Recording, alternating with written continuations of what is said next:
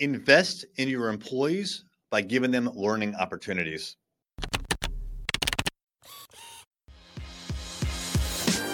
Hey there, I'm Eric Olson. And I'm Kevin Daisy.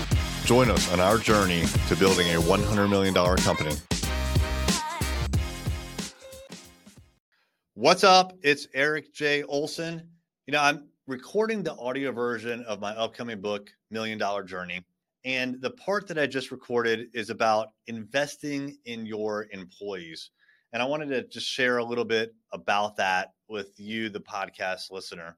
So, by investing in your employees, what I'm really talking about is educational opportunities. And I've tried lots of different things over the years. So, I just wanted to kind of step you through a couple of the things I've tried and the pros and cons.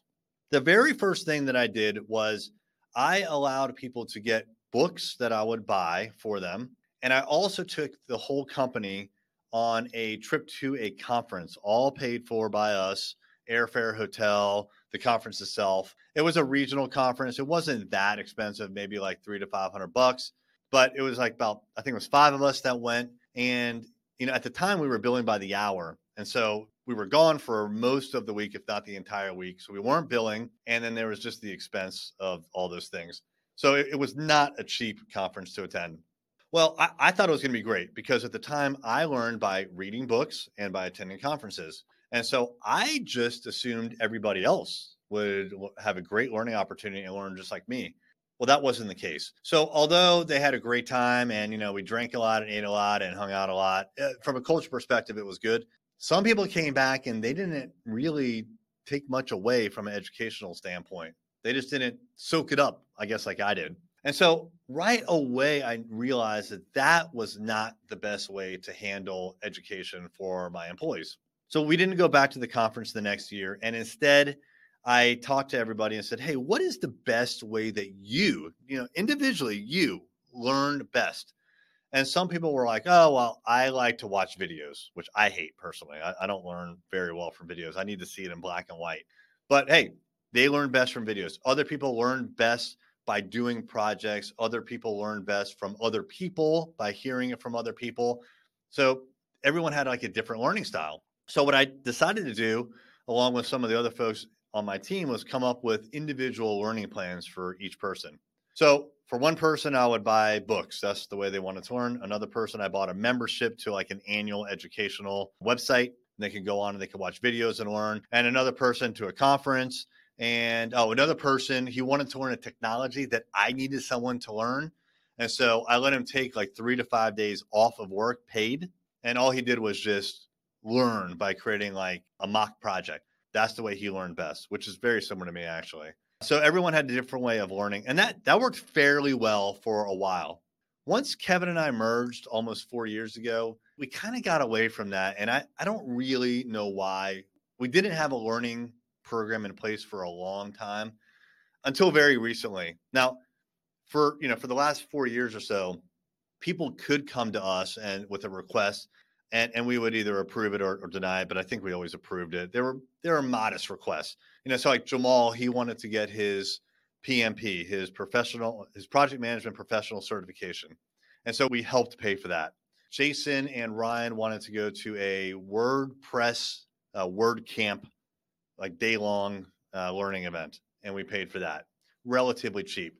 Now, when someone's been like, "Hey, I want to go away for a week to this twenty five hundred dollar event, and you got to pay for airfare and hotel and food and parking at the airport," I was like, "No, I'm not. I'm just not doing that. You know, like we're going to keep this modest." So I, I had some sort of like concept of what I wanted, but but we didn't have anything in writing. Well, very recently, it was actually the management team at Array Digital kind of forced the issue, and they they brought it up like, "Hey, what is our policy?" and it made Kevin and me just kind of be like, "Well, we don't."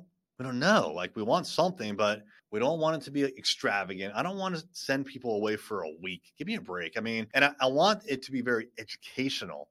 I want people to, if they go somewhere or if we spend money, I want them to come back with knowledge that they can apply immediately. What I don't want is to spend a shit ton of money and they come back and they're like, oh, it was cool. I had a great time. All right. Well, what did you learn? Uh, I don't know, but it was really cool you know what? I'm not interested in paying for cool like that. I'm interested in paying for education and skill sets. So what we came up with was, all right, we're going to set aside a certain amount of money every year for every employee, and they can use it after communicating with their supervisor up to that limit. Anything beyond that, they pay. How much? Well, we don't know because we haven't done this before. So we said, all right, a thousand dollars. A thousand dollars is the budget that everybody gets for the year. It starts on the calendar year.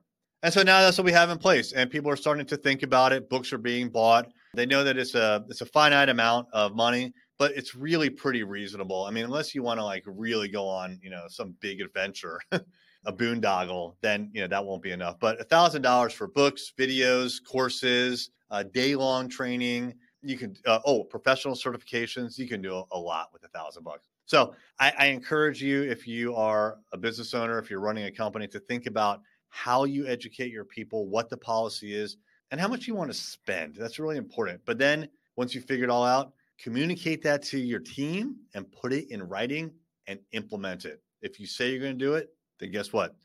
Do it. Join us every Friday at noon for our lunchtime live. Go to thisisarray.live to sign up for notifications.